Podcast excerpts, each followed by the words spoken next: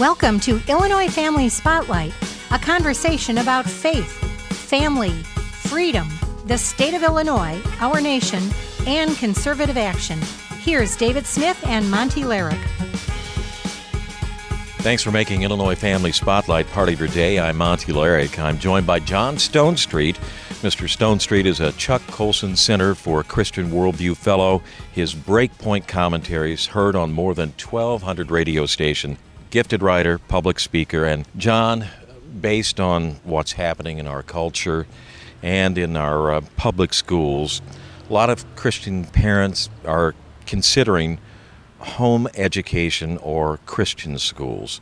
What argument do you make that's helping to give parents some direction? Well, I think that um, unfortunately, not every parent has you know the freedom economically or whatever to choose any of those options.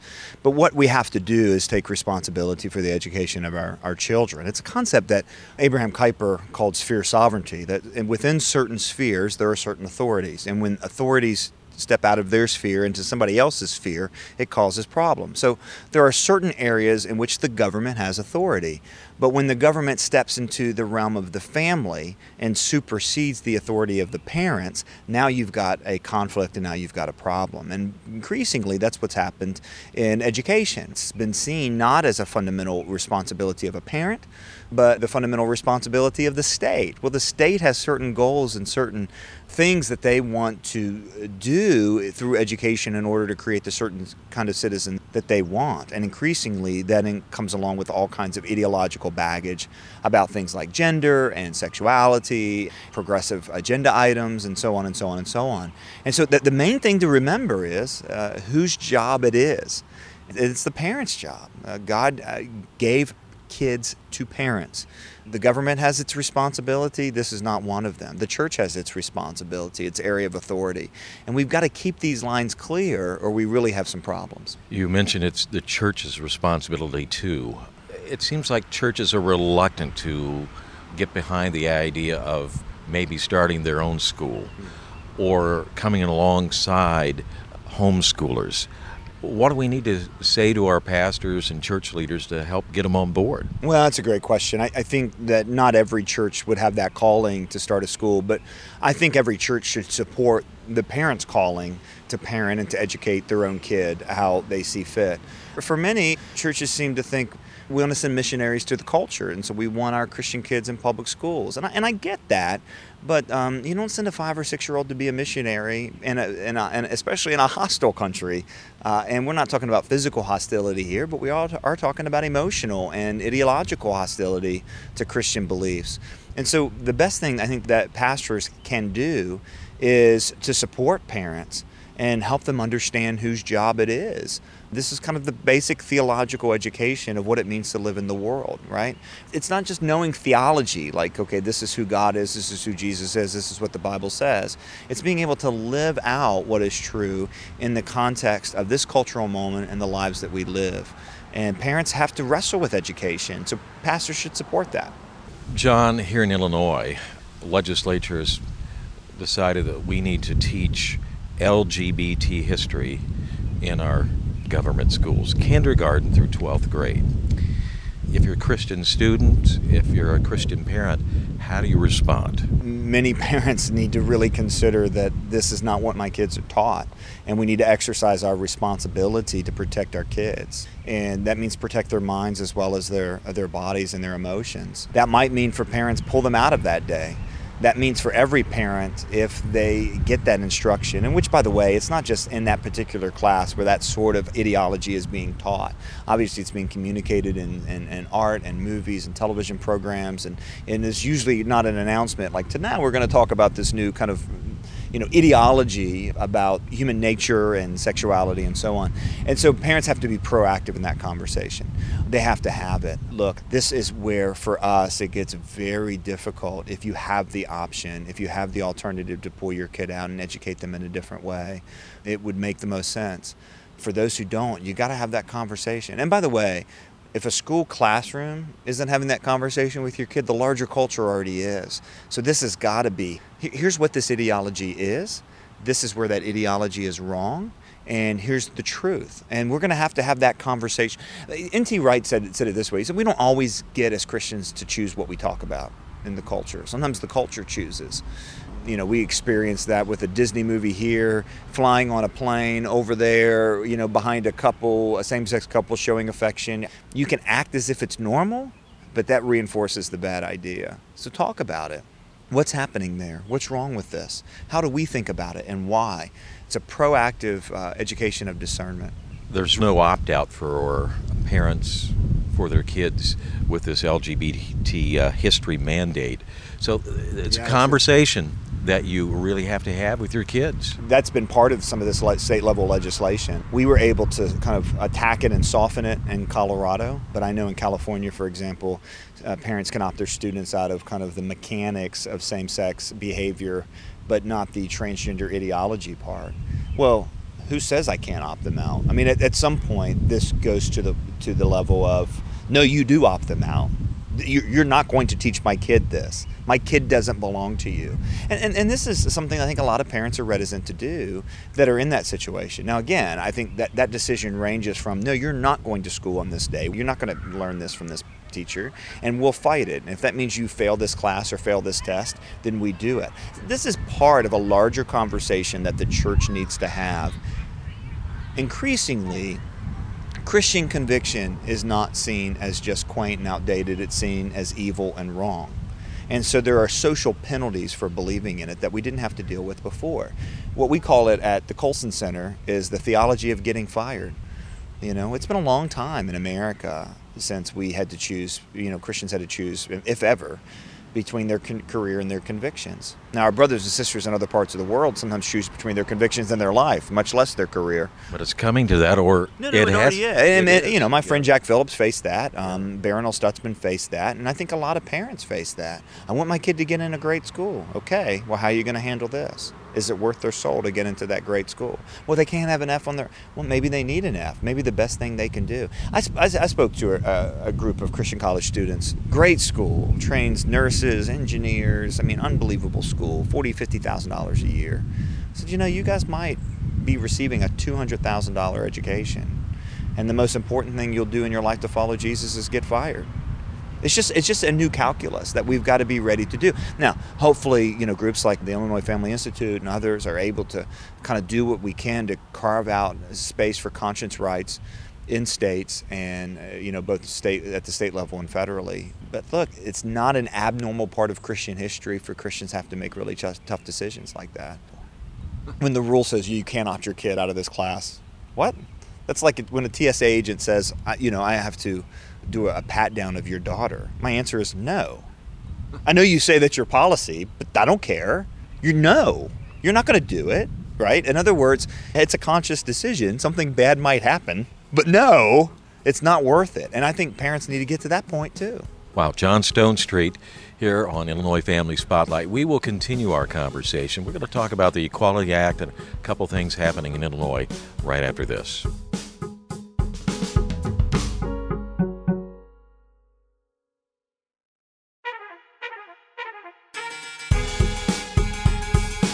This is Illinois Family Spotlight. Monty Larrick here, joined by John Stonestreet with the Colson Center on Breakpoint Commentaries, author, public speaker, gifted public speaker. The Equality Act has passed the U.S. House. We need to have our radar up on this, don't we? Well, it, the Equality Act's been around for decades, and this is about as far as it's gotten. Now, there's, I think, good reason to think that it will die in the Senate, but if it came to the floor of the Senate, then uh, especially, for example, where the Chamber of Commerce has publicly endorsed the Equality Act, and the Chamber of Commerce has a lot of influence over you know Republican lawmakers, and so it, it's just it, it's gone from being a non-starter to being more of a possibility. Here's the issue. The next election changes things right? That's this year. That's federal. There's very similar things at the state level. And really where the danger is presented. The, what the Equality Act does is it takes categories like sexual orientation and gender identity and elevates them to the same category as race in federal law. And so we have public accommodation laws that were part of the Civil Rights Act, which basically were designed so that African Americans in particular could fully participate in society, could travel across, you know, the, the, the country, find a hotel, could basically find a restaurant, find gas. And this was talking about a situation where literally they could not participate in society. What the Equality Act would do is take sexual orientation and gender identity. So, taking a group of people who are fully participating in society, right, who, if this baker won't bake a cake, the baker right down the street will, right? If this bed and breakfast won't serve, all the hotel chains will. There, there's not a need for public accommodation, but it elevates that.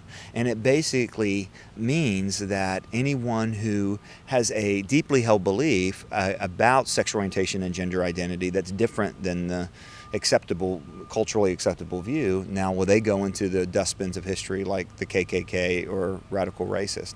So it's not only what it does to elevate sexual orientation and gender identity to a category of human being that it's not, it's that dissenters then get demoted to a category of the great, you know, villains of American history and there's really no way out. So this would be a game changer when it comes to religious freedom. And what we mean, of course, by religious freedom is not what we believe, but the ability to order our lives and live out our beliefs in the public square. Well, this could impact your job situation? Oh, come, oh, it would. There's no question it would impact the job situation, um, and it would impact especially uh, privately held businesses, publicly traded companies. It would impact churches and nonprofits. That sexual orientation and gender identity then in law becomes the same as race, even though uh, scientifically, it's not the same as race. Historically, it hasn't been seen the same thing as race. And so it's a real problem on a number of levels. I think a lot of pastors are silent on this, thinking, well, we're hands off here in the church. Mm-hmm. But the scope of the Equality Act could come right inside the church. Well, and I, I, think that reveals what is, in my mind, the deeper problem is that I think a lot of pastors, because there's been so much cultural heat, and because I think they feel like speaking out against this you know, puts them kind of in a in a disfavored position in culture, makes them kind of the bad guys that they don't want to do it. And they'll say things like, "Well, if you know anybody tries to make me perform a same-sex wedding, that's where I'll draw the line." Well, look, I don't think any pastor should have to perform a same-sex wedding, but I also believe that the kingdom of God is not just pastors and missionaries, it's anybody. And I believe that all jobs are sacred, and I believe that all callings and vocations are sacred. And so, I don't think a pastor should have to perform a same sex marriage. But if I believe that, and I believe that the baker's job is just as sacred as the pastor's, well, then I, just like a pastor shouldn't have to perform a sermon or a, a wedding ceremony that violates his beliefs, a baker shouldn't be forced to participate in something that violates his beliefs. Both should have that sort of freedom. So it's a great loss. And if it, and what pastors need to understand is if it gets to the level of the church, then religious freedom largely has been lost and they need to stand up for the sacredness of calling and work for the bakers, the, the, the calligraphers, the florists, and everybody else in their congregation. Well, it could it get to the point where, because of the Equality Act, you would have to hire a secretary who is uh, an avowed lesbian, mm-hmm. etc.? Or down the road, could it be that, well, you're preaching about homosexuality and we consider that hate speech. Yeah, I mean it could be. I mean, of course, the the, the, the magic here is what's counted as an exception, and that in and of itself is the problem. So any sort of we saw this with the HHS mandate uh, of Obamacare is that everyone had to provide abortifacient sort of medica- medications except this very small group of people that re- received exceptions. Well that was so small that that didn't include the Little Sisters of the Poor, group of nuns, right? In, in other words, that gives the government the right to determine what counts as a religious group and what doesn't. What counts as an organization or an initiative that should be shaped by religious opinion and what should be, you know, in the realm of public accommodation. That's not the power you want to give the government in other words, because they will draw the line and get it more and more. And then, by the way, this is actually the problem with many that are trying to respond to the Equality Act with some sort of kind of compromise, like we saw in Utah. And there's even, you know, large groups that are advocating for so called compromise solutions. But again, that gives the power to define what is and what is not a religious group to the state. as opposed to keeping it in the realm of conscience. And yeah, so all of those scenarios are possible, but the bigger issue is the government's the one that gets to make that decision, and that's a real problem.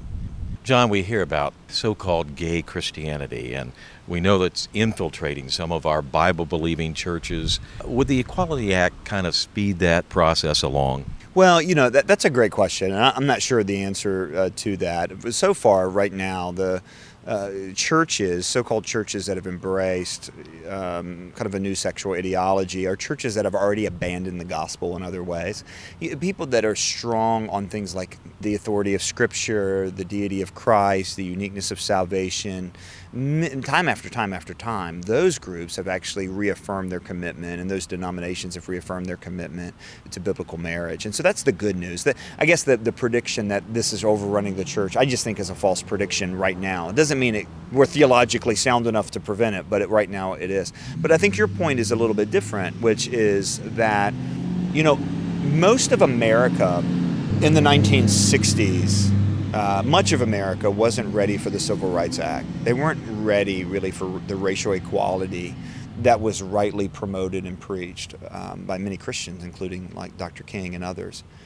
What that tells us is, is that most times politics is downstream from culture, right? So we get the laws that the culture reflects. But Civil Rights Act is one of those things where, in many cases, the law was upstream from culture. The culture wasn't ready for it, but the law ushered it in. And I think that is where the something like the Equality Act would be. I mean, look, look, most Americans don't want to open up private, intimate facilities for women to men. Most people do not want to squander the opportunities that have been presented and provided for women in scholarships and business grants uh, to sports. men. And, and, but sports is a big one. America's not there. And so, to actually, uh, what this legislation would do would be to mandate that on a group of people that aren't ready for it.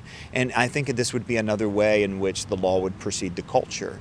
And so, it would be a bad law, and therefore, would give us bad culture.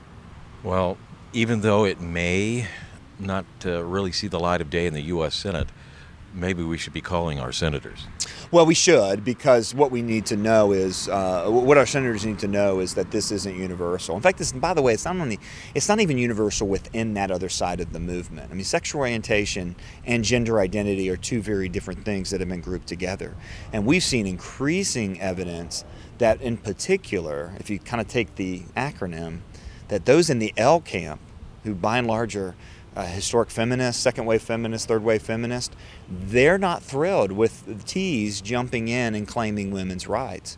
I think that if you're against the Equality Act, you know, whether it's because of Christian conviction or whether whatever conviction, you should let your senator know. Because I think right now, people in Congress think, okay, there's this side and there's that side, and there's just kind of universal push. There's not. There's not unanimity on this issue at all. And yeah, people need to know about that. But the other side of this, and this is, I think, really important, is it's not just the Equality Act. That's a federal level thing. But state after state after state after state have so called SOGI legislation that are enacted at the local level or not enacted, but then an unelected civil rights commission basically, you know, forces in a new understanding of non-discrimination or public accommodation, even though there's not a SOGI on the books there. And so that is something that I think all citizens need to be aware of too. You know, you want to express your opposition to this legislation or these measures going through local governments or state government. But how do you do that without sounding like a hater when they, they say equality? Well, who's against equality? Yeah.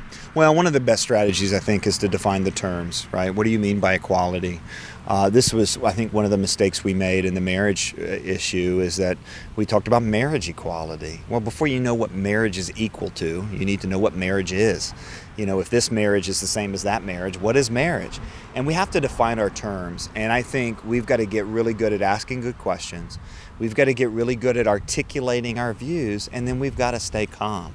Right now, I think in particular, there is a level of hysterics from the other side, and we often respond in kind. And the fact of the matter is, we can't. And then finally, of course, we, we, we care about ideas, not because we want to be right. We care about ideas because we believe what's true and that bad ideas have victims. And, you know, the victims of the bad ideas are not just the bakers and the florists on our side of the aisle, but the victims of these bad ideas are people that are pursuing something that's leading them in away from life, away from Christ, away from flourishing. So we do it because we love our neighbors. Uh, John, thank you so much. You heard it here, folks, from John Stonestreet, Breakpoint Commentaries, uh, Colson Center, and John, you have a great book, A Practical Guide to Culture, helping the next generation navigate today's world. Very timely. Where can people pick it up and just how good is it? well, buy it so my kids can go to college. Breakpoint.org is the best place to find it. You can go to the store there because you can find it on Amazon and wherever else. But you can also subscribe to our daily Breakpoint commentaries and learn more about the Colson Center at that website. So that's a one stop shop, breakpoint.org. All right, thank you so much. John Stonestreet, God bless you and your ministry. How can people connect with you? Twitter is a great place at JB Stonestreet, and then again through Breakpoint, breakpoint.org. Email me through there, contact me through there. Find the resources there. Thank you. And God bless you, folks. Please tell a friend about Illinois Family Spotlight, and remember to support the work of the Illinois Family Institute. Until next time, God bless. Thank you for listening to Illinois Family Spotlight. For more information, please visit us at ifiaction.org and look for us on Facebook and Twitter. If you would like to email us questions or comments, please do so at feedback at ifiaction.org. Until next time, stay engaged and keep your eyes on the prize.